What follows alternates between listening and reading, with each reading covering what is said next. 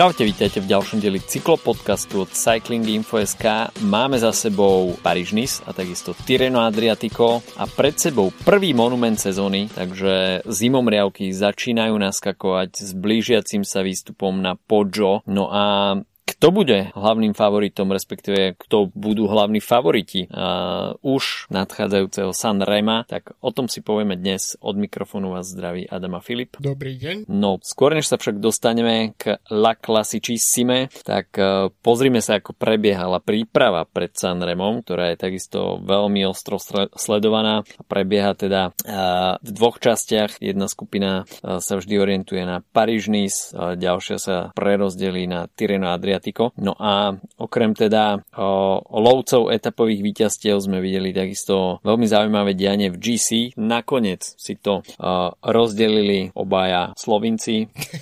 šok, šok. K, veľ, k veľkému prekvapeniu. Paríž Nice sa konečne podarilo ovládnuť Primožovi Rogličovi, no a Tiriano Adriatico si ukoristil a, Tadej Pogačar, avšak a, tá priamočiara cesta, ktorú, na ktorej bol a, Primož Roglič počas tých prvých dní a mal po nej veľmi dobre našlepnuté. Nebola až taká jednoznačná, ako si možno v týme Jumbo Visma predstavovali, pretože posledný deň bol teda veľkou previerkou pre nielen pre Primoža Rogliča, ale takisto pre celý tým, pretože Simon Yates tam veľmi nepríjemne zaatakoval Primoža Rogliča a ten v danej chvíli bol vôbec veľmi rád, že nejakým spôsobom sa nejaký, dokázal vôbec držať nejaké stabilné tempo a nebyť Volta Fanarta, ktorého asi po preťatí cieľovej pásky musel vyvážiť, neviem, belgickými hranolkami a pivom, tak asi by to Primož Roglič pravdepodobne nedal, pretože Volt Fanart jednak tam diktoval to tempo pre Rogliča, ktorý bol vo veľkej kríze. Už dávno sme asi nevideli Rogliča, že by mu takto tieklo do topánov. A, ale na druhej strane takisto je veľká psychická podpora, pretože nemať tam človeka pri sebe, tak e, je veľmi jednoduché opustiť sa psychicky. mm, tak uh, podľa mňa strašne zavažilo na, na tohto ročnej Parížnis, keď sa vrátime k tomu, ako to malo Jumbo Visma rozohrané, tak aj to, že ako vlastne Parížnis dopadlo, čo sa týka počtu jazdcov, ktorí došli vlastne v Nice do cieľa, lebo bolo ich tuším len 58, ak si dobre pamätám z článkov. Uh, niektoré mm. týmy došli, nedošli, napríklad Bora, ktoré, kde ešte uh, poslední jazdci odstúpili v poslednej etape. A napríklad uh, Simon Yates, ktorý vyhral etapu číslo 8 a tú poslednú, ako si spomínal, ale nemal so sebou už v cieli žiadneho spolujazca z týmu. A dokončil ako jediný. A potom z, napríklad z týmu Izraelu uh, Ugo Ul, ktorý odjazdil, myslím, viac ako polovicu pretekov. Od, myslím, že od etapy číslo 5 jazdil sám. A, čiže to sú fakt, že no, hotový lazaret. Um, hovorilo sa o tom, že sa tam šírila nejaká, víroza, infekcia mm. horných dýchacích ciest. Uh, nie COVID tento raz, ale akože ten, to množstvo, keď, keď, keď sa vlastne, keď sa pozrieš na, napríklad na Pro Cycling Stats, že naozaj, že koľka ti jazdci došli do cieľa, tak je to nie, niečo neuveriteľné, keď máš tam tú štatistiku s, s odpadnutými jazdcami. Napríklad uh, ma, e, sú týmy, ktoré to zvládli úplne v pohode, napríklad um, z Arkej sám si m, nedokončil pretek len jeden jazdec, takisto z Ineosu, ale ako hovorím, boli tam aj príklady Bory. No a myslím si, že ten um, Jumbo Visma to tiež malo, tak ako sme hovorili minulý týždeň pri nahrávaní, ako to malo fantasticky rozohrané už od tej prvej etapy, kedy spravili ten hetrik, uh, ale myslím, že sa to začalo trochu lámať v etape, kedy bol Wood dropnutý, uh, možno v čase, keď sme to nečakali úplne. Uh, mm. Bola to etapa číslo 5, ktorú vyhral Brandon McNulty po veľmi dlhom sole a uh, ten žltý dres si tak možno trochu nedobrovoľne teda prebral Primož Roglič, ale možno aj to, že vlastne Wood odpadol v tej časti, tak to zachránilo Rogličovi kožu v tej etape číslo 8, pretože práve po mňa našetril nejaké sily, ktoré mohol potom využiť na to, aby naozaj bol luxusný spolujazdec, ktorý, ktorý dotiahol Rogliča do cieľa. Keby Roglič toto nezvládol druhý rok po sebe takto rozohrané preteky v hm. poslednej etape, tak by to bol veľký, veľký, veľký problém podľa mňa, um, pretože minulý rok v poslednej etape padol a podľa mňa Roglič z 8. etapy, uh, ktorá končila v Nice uh, a zo 7. etapy, kde sa končil na Col de Turini, to boli jak dvaja iní ľudia, akože ten mm. hlad po víťazstvách od Rogliča bol neuveriteľný. Na, na Col de Turini tam v podstate v závere uh, prešprintoval tú, tú skupinu tých, tých favoritov, ktorí si tam momentálne a tam akože nikto nemal nárok, akože Dani Martinez povedzme sa nejakým spôsobom držal, ale to bolo akože tak jednoznačné víťazstvo a druhý deň je proste úplne, uh, úplne iná situácia. Takže pre Rogliča je to podľa mňa veľmi cenné víťazstvo. Um, ani popravde som ani nevedel, že doteraz Paríž nemal, um, nemal víťazstvo v týchto pretekoch, um, pretože najmä fakt minulý rok ovládol tie preteky podobne ako tento a dopadlo to tak všelijako. Každopádne, keby som si mal vybrať, neviem ako taký máš ty názor, ale keby som si mal roz- vybrať, e, že budúci rok na základe toho, že týchto pretekov, ktoré budem pozerať, že či to bude Tireno, či to bude Paríž Nice, tak uh, berem Paríž Nice, pretože bočné vetry, potom Cold Turini a takisto posledná etapa v, s tým um, záverečným stúpaním pred Nice, to, či budeš vedieť názov, ja mne to vypadlo z hlavy, tak uh, to, sú, to sú naozaj vynikajúce, um, vynikajúce, vynikajúce ingrediencie na takéto preteky. No, k tomu porovnaniu, tak to sa samozrejme Paríž ani Tireno Adriatico nevyhnú. Kedy si bolo také celkom dobré porovnanie, aj že čo je lepšia príprava na samotné Milano Sanremo mm. a sa dávali do, po, do porovnania výťazí Sanremo z predošlých ročníkov, aké preteky absolvovali. A tak sa mi zdá, že dlh, dlhšiu dobu platilo, že, že, San, e, že Tireno Adriatico bolo lepšou prípravou z hľadiska mm. výťazov, ale v posledných rokoch sa to začalo potom preklapať na stranu Paríž-Nice. Ale samozrejme, výťazí GC, či už, či už teda Paríž Nice alebo Tirone Adriatico väčšinou nie sú hlavní favoriti na Milano Sanremo. Yes. Ale myslím si, že si celkom správne poznamenal, že Roglič z etapy číslo 7 a Roglič z etapy číslo 8 boli dvaja odlišní ľudia a ten, ten záver na Col de Turini, tak uh, ten bol skutočne taký rogličovský, uh, kde si jednoducho 200-300 metrov pred cieľom dostúpania sa zrazu zapol, zaplo megaturbo a Roglič v takýchto situáciách tam nepozná brata a je jedno, kto je,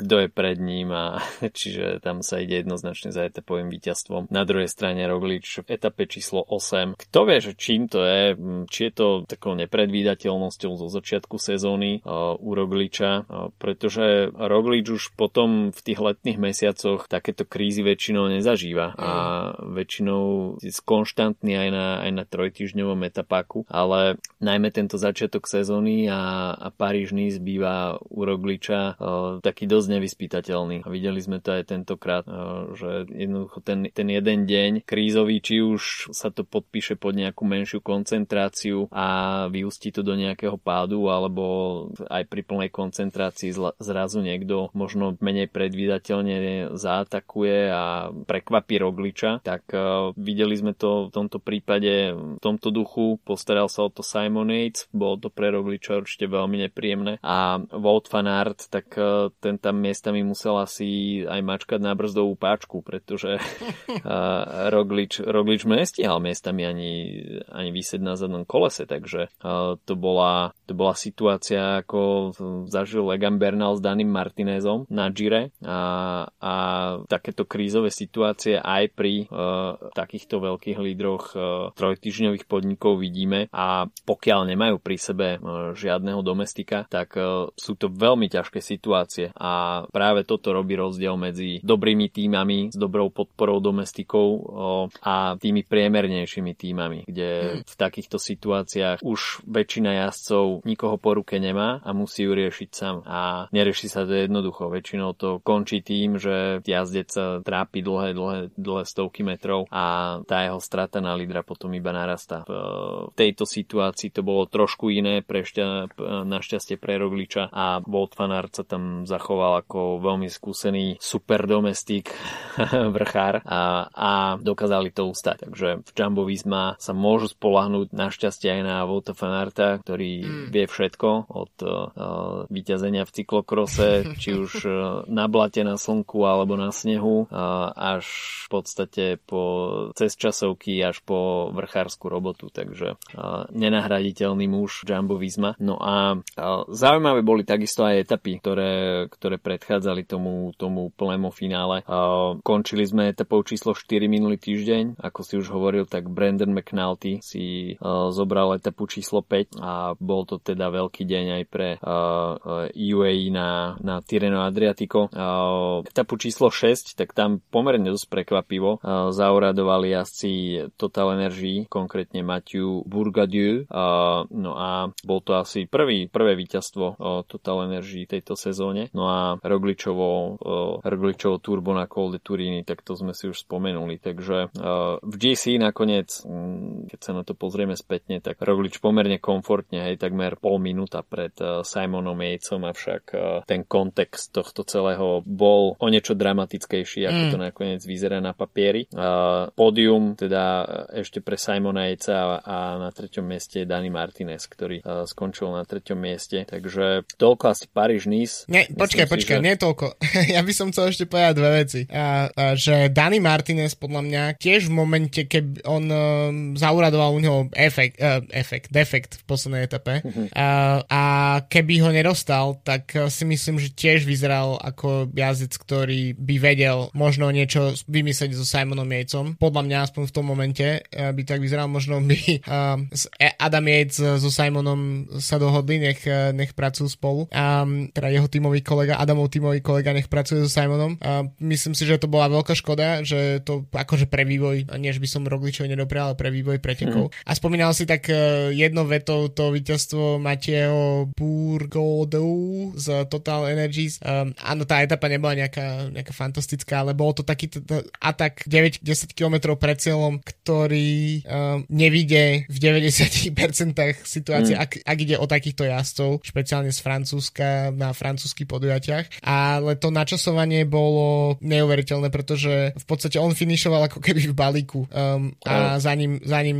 ho stíhal Fanart s uh, Pedersenom a Girmajom a Brianom Kokartom, čiže naozaj solidný ako šprinterský, šprinterský peloton za ním. A napriek tomu sa mu podarilo uh, to udržať fakt, že na metre. Um, mm. a myslím si, že toto sú presne príbehy, ktoré Francúzi milujú. Um, a ešte by som úplne poslednú vec k paríž že um, málo keď si všímam uh, také veci ako, že koho si vyberá najčastejšie kamera, ale myslím, že Guillaume Martin bol na obrazovkách podľa mňa, že aspoň, aspoň toľko, čo Roglič, akože, alebo fanart, lebo to neustále iba ukazovali, či bol dropnutý, či nebol dropnutý, proste stále uh, dlhé kučeravé vlasy spod prilby Guillaume Martina, kofidis drese, uh, to bolo proste, to je pre mňa záber z tohto ročného Paríž, jedno aká etapa, ale vždy tam bol. Čiže neviem, že prečo si ho vyberali, keďže väčšinu času trávil tak uh, v top 15 v, v GC. Uh, nebolo to žiadna, žiadna sláva pre neho, ale to, toto je ako evidentne nový miláčik uh, režisérov vo Francúzsku. Tak to vieš, Kofidis má konečne pekné dresy. To je pravda. Takže... Keď sme pri dresoch, ešte možno Paríž Nice, uh,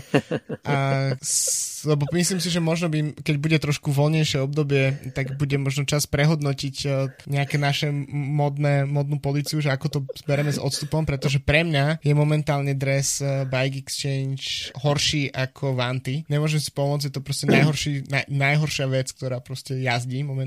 Um, a paradoxne v tej poslednej etape, kedy Simon Yates vyhral, tak mal na sebe ten, eh, ten eh, zimný protidažďový, hej, jednofarebnú verziu, ktorá nebola až tak, nie, že by som si tú farbu nejak užíval, ale vyzeral to aspoň normálne. A, takže myslím si, že keď nastane trochu čas v nejakom hlukšom období, tak si musíme spraviť taký už 10 minútový segment, kedy, kedy prejdeme spätne svoje bodovania z, z, zo začiatku tohto roka a rozhodneme sa, že def, definitívny verdikt modnej policie pre toto, počas tejto sezóny. Jednoznačne áno. A keď sme pri modnej policii, tak ešte mi nedá nespomenúť a, tým pádom aj premostíme na Tireno Adriatico, tak uh, Giulio Ciccone a jeho nový spôsob obliekania si uh, bundy, tak to je, to je niečo neuveriteľné. Uh, obliekol si ju totiž to tak, neviem, či to bolo pod nejakým časovým stresom pred zjazdom, alebo čo to spôsobilo, respektíve čo je to za novú módu. Obliekol si to proste chrbtovou časťou dopredu s tým, že, s tým, že vzadu to nemal zapnuté.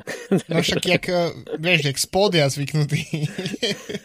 Áno, ako spódia, akurát, že mu to nemal vzadu kto zapnúť, takže uh, celkom som sa na tom bavil. Vieš čo, no, možno ale... keby, keby o tomto vedel eh, Jai Hindley pred dvoma rokmi, tak by možno vyhral Giro. možno áno, možno áno. Akurát, že neobkúkal to na milánskych molách všakže. to, tak, nie, nie, nie. Uh, OK, poďme teda na, na Tireno Adriatico a tam sme sme videli uh, opäť v akcii aj uh, francúzsku cyklistiku a Warren Bargill tam uh, zvíťazil v etape, čo pôsobilo až tak trošku neuveriteľne. Uh, to bola etapa, kde sa chybou traťových uh, komisárov vydal zlou cestou Remko Evenepoel a takisto aj Tadej Pogačar, takže aj toto sme mali možnosť vidieť na, na Tyrene. V Taliansku asi nič neobvykle, videli sme to už viackrát, ale myslím si, že na takýchto pretekoch ako je Tyreno by sa to, by sa to nemuselo stávať. Tadej Pogačar v etape číslo 6 na Carpeniu, ktorá je úzko spätá s Markom Pantánim, tak to bola skutočne oslava vrchárskej cyklistiky.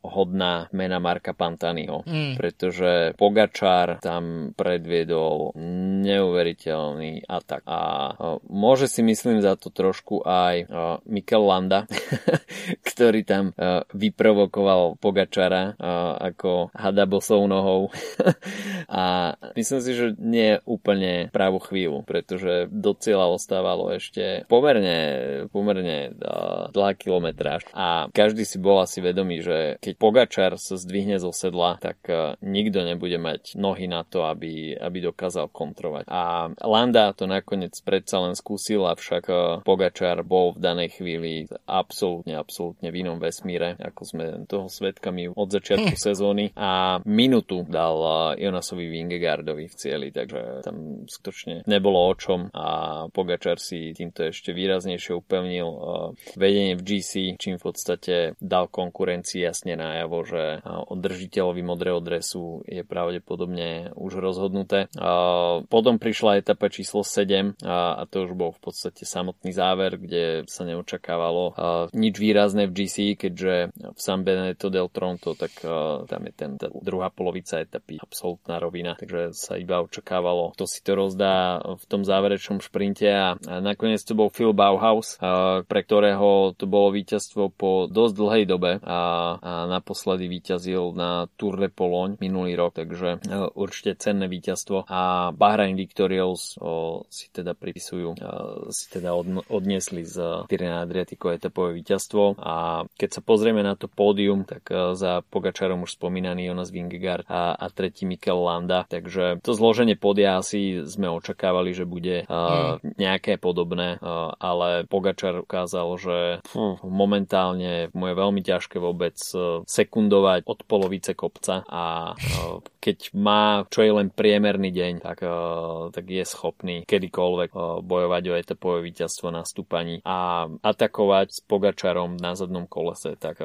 je momentálne odsudené, odsudené na neúspech v 99% prípadov. Takže mm, slovinské double, Paríž Nice pre, pre Primoža Rogliča, Tireno Adriatico pre Tadeja Pogačara. A... Odkú, odkúkam možno takú um, myšlienku, ktorú som dnes počul v Cycling podcaste, mm-hmm. um, že keby sa spojilo akože virtuálne pódium tá Paríž Nice a Tireno Adriatico, tak uh, by to dopadlo asi tak, že prvý by bol Pogačar vzhľadom na to, ako, s akou eleganciou a jednoduchou, jednoduchosťou dokázal proste s dvoma víťaznými etapami zničiť konkurenciu. Druhý by bol práve po mne Roglič, teda určite by bol druhý Roglič, um, tretí um, Simon Yates, štvrtý Dani Martinez a potom Vingegaard s Landom by boli až 5. 6. keby sa tieto spódia spojili, pretože naozaj tam aspoň na Parížny, aspoň v tej záverečnej etape bol nejaký náznak konkurencie a túto to bolo, že jedno veľké, veľké, veľ, veľké solo pre Pogačara, tak ako, sme, tak ako to začalo na strade v podstate tým 50 km solom, tak to stále vyzerá ako keby 50 km solovo ide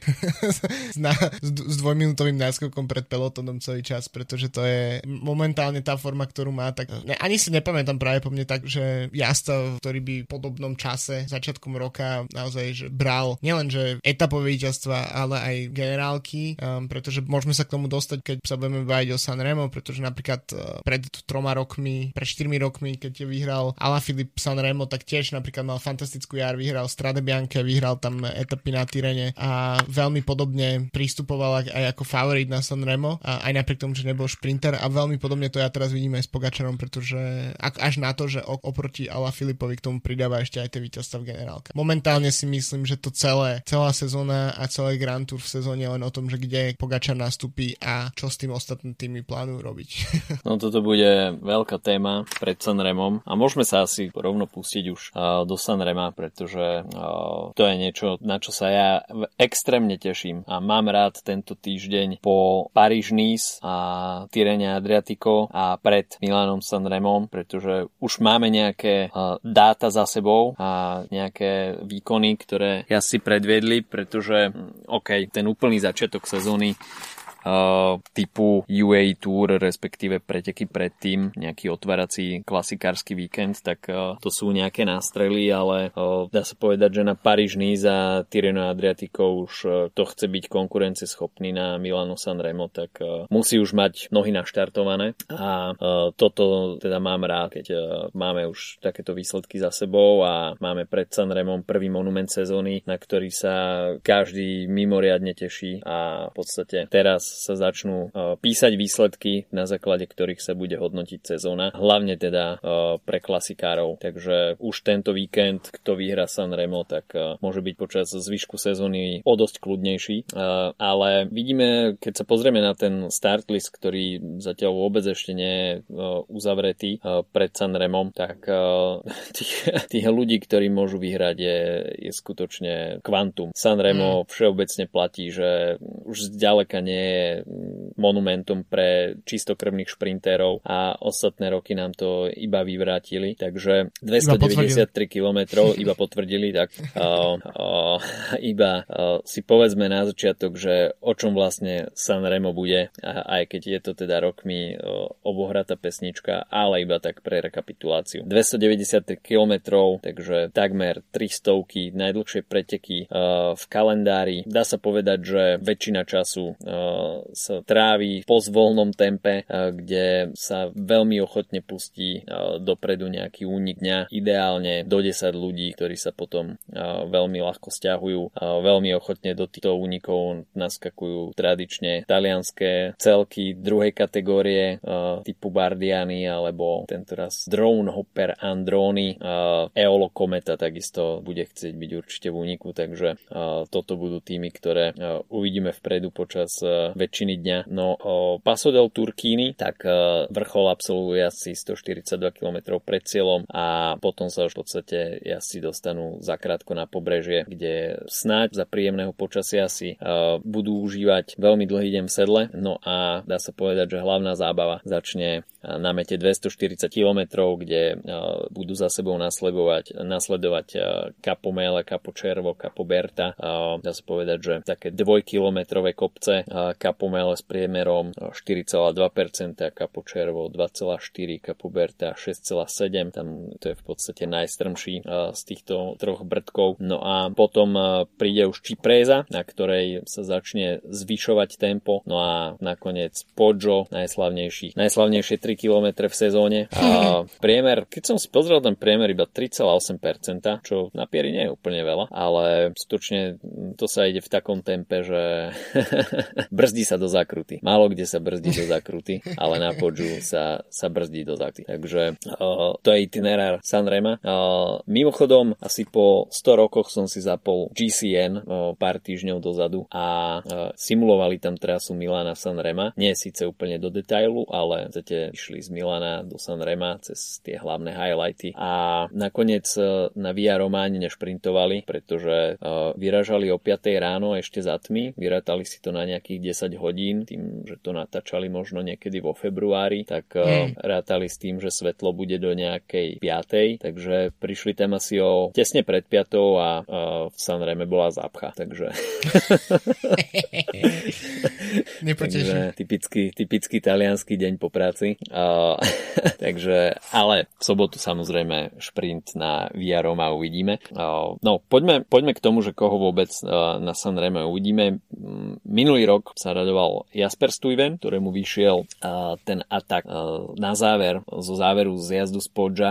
Spojil sa tam ešte potom aj so Surenom Kragom Andersenom, avšak ten mu tam akurát spravil takú medvediu službu, respektíve dobrú službu, medvediu službu pre seba, ale Jasper Stuyven sa tam nakoniec dokázal z posledných síl dostať až, až na pásku pred hladnou skupinou šprintérov, ktorí sa rutili za ním a uvidíme, že aký scenár uvidíme tento rok. Možné je na Sanreme točne hocičo a začal by som možno týmom UAE, pretože tým, že bude štartovať aj Tadej Pogačar a rovnako aj Mateo Trentin s Diego Mulisim, tak to poskytuje tomuto týmu niekoľko veľmi zaujímavých scenárov a dá sa povedať, že týmy čoraz viac začínajú využívať už Čiprezu pred tým, ako, ako sa vôbec vrhnú na Poggio a to má jeden jediný dôvod a to oslabiť čo najviac čisto šprinterské týmy.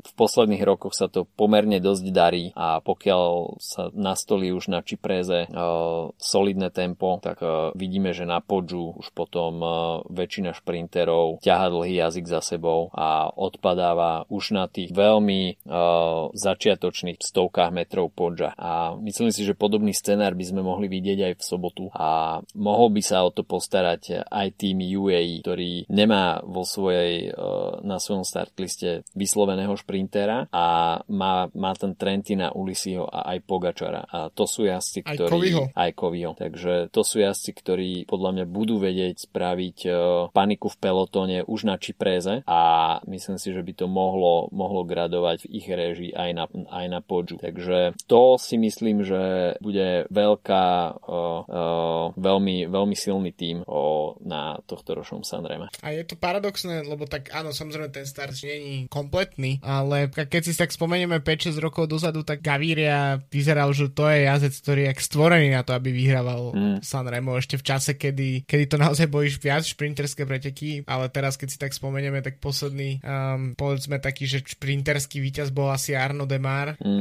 s tou hviezdičkou, ktoré, ktoré to jeho víťazstvo má uh, a ne, nikdy to nezabudnem podotknúť. Um, takže on tiež inak mimochodom Demar bude štartovať, um, to, aby sme sa mohli uh, potom preskočiť nejaký tento tým, keď sa budeme baviť ešte o ďalších jazdoch, ale um, v podstate myslím si, že tým Emira to na to ide správne, že, že keby vzdať sa tej možnosti tých šprinterov a skôr to rozohrať klasikársko pančersky v tomto prípade, um, lebo to je to, čo slavil úspech v posledných rokoch um, a vidíme to však aj čoraz častejšie aj na pretekoch, práve aj však už aj otvárací víkend máme za sebou. Um, kurne tiež už nie sú preteky proste čistokrvných šprinterov, podľa mňa jediné preteky čistokrvných šprinterov sú v tomto, v tomto období podľa mňa len čisto, že placaté etapy Grand Tour a potom možno Shell de Pris, uh, mm. ale inak uh, v podstate sa vstať môže hoc, hoci čo. Uh, práve pre univerzálnosť jazdcov, ktorí momentálne, ktorých momentálne máme na cestách. Takže ako som už spomínal, pre mňa, ja som bol ešte pomerne odťažitý menovať Pogačara za najväčšieho favorita Sanrema a stále práve po mne si myslím, že to je trochu, bol by to asi skôr prekvapenie, hoci to hovorím teraz, um, ale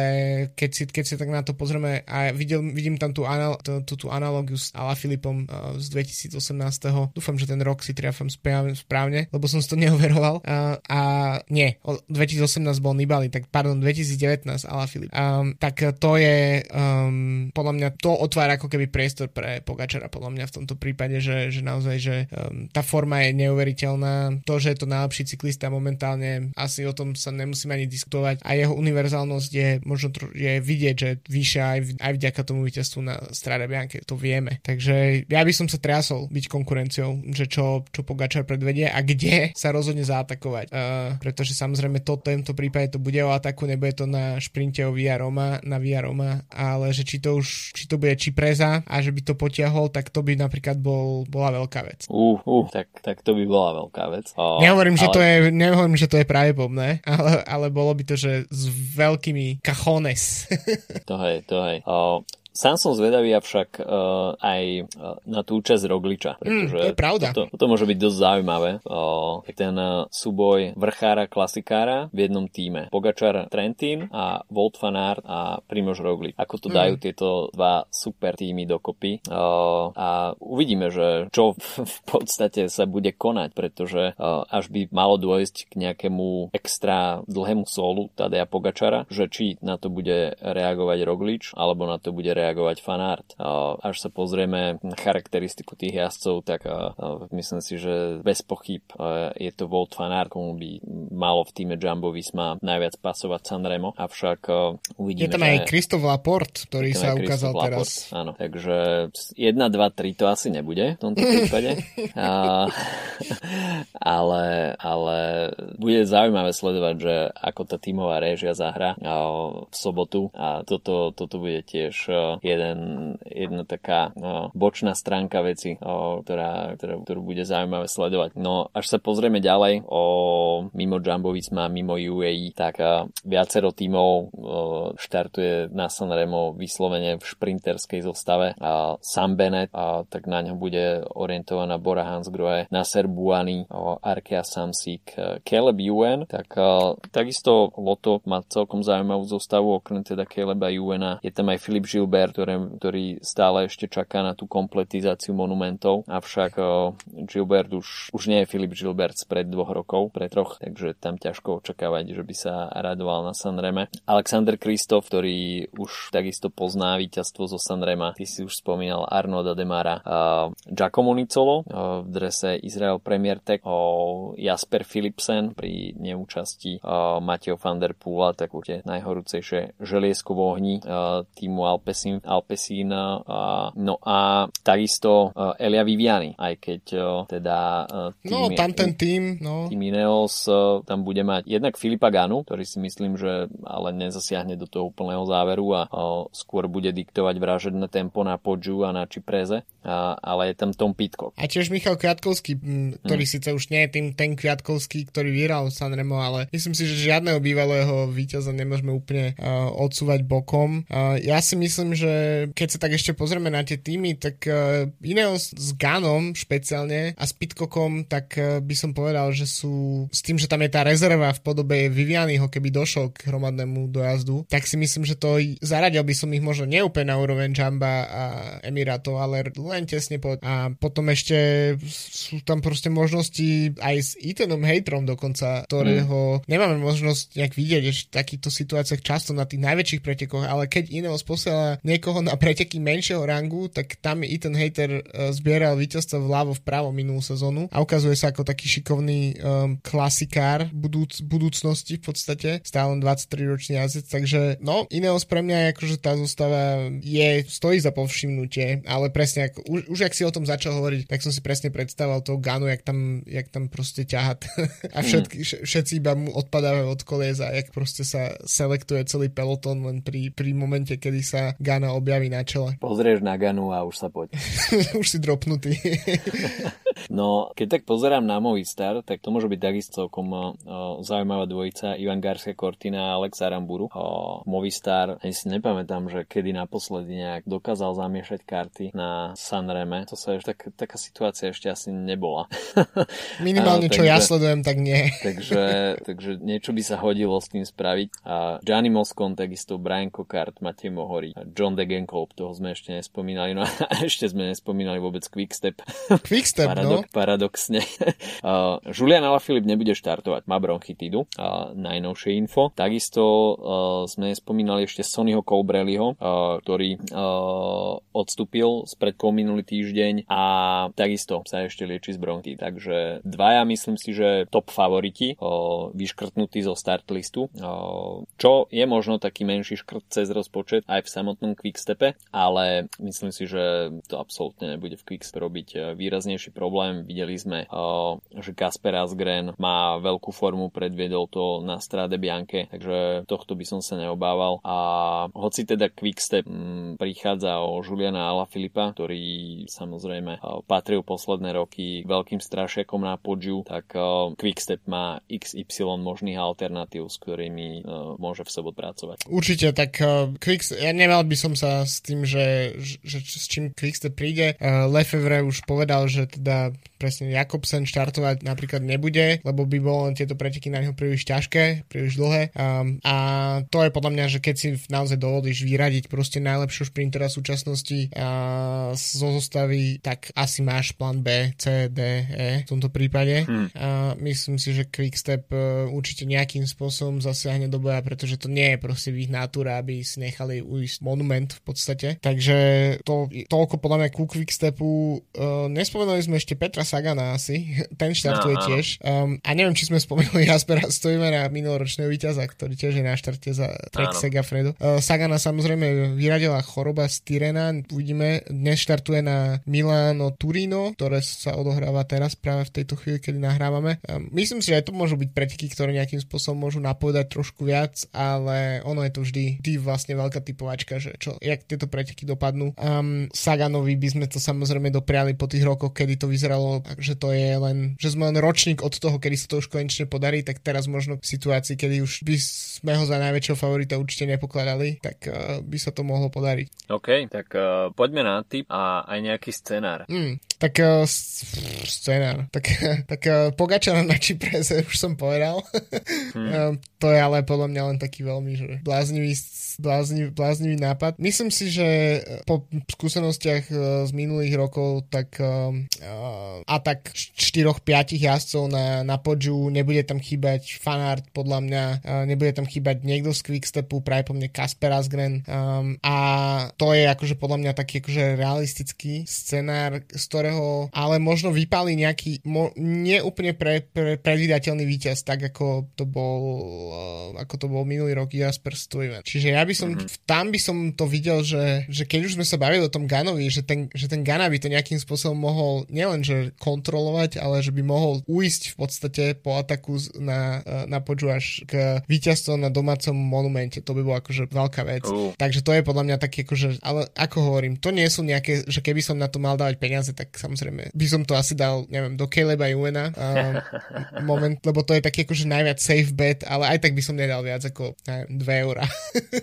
OK, tak ja si myslím, že akciu na Podžu začne Tadej Pogačar, respektíve možno ju začne niekto iný, ale Pogačar tam rozputa veľké peklo mm. a o, ako si povedal, možno 3, 4 a maximálne 5 jazdci sa s ním dokážu preškriabať cez vrchol Podžia. Možno Pogačar pôjde solo a za ním sa vytvorí nejaká skupinka a tam už samozrejme vyvstáva otázka, že či bude ochota spolupracovať. Ale až by som si mal o, typnúť niekoho, kto by vedel pr- spraviť taký nejaký drzý únik, ako spravil Jasper Stuyven minulý rok, tak by som si typol mm, Toma Pitkoka. Na to som teraz rozmýšľal presne. Že by, že by také niečo bol schopný spraviť. Takže až by prišlo k nejakému takému obdobnému útoku ala Stuyven minulý rok, a, tak by to mohol byť Pitcock. Až by mal byť niekto, kto by sa dokázal odtrhnúť solo na podžu, tak by to bol Pogačar. Mm. A až by to mal byť niekto z 5-6 členej skupinky, tak si myslím, že by to bol Volt Fanart. Takže mm-hmm. toto, sú, toto sú také moje tri scenáre, víťaz pre každý scenár, takže uvidíme. Realistickejšie, jak, jak moje, podľa mňa. Uh, ale že... myslím si, že naozaj, že, že dobrý point je, že ak napríklad sa nám ocitne niektorý tým v dvojici a napríklad by to bol práve ten Ineos kombinácii Gana a Pitcock, tak presne si tam viem predstaviť taký akože neučesaný proste atak od Pitcocka, ktorý, ktorý by mohol dotiahnuť až,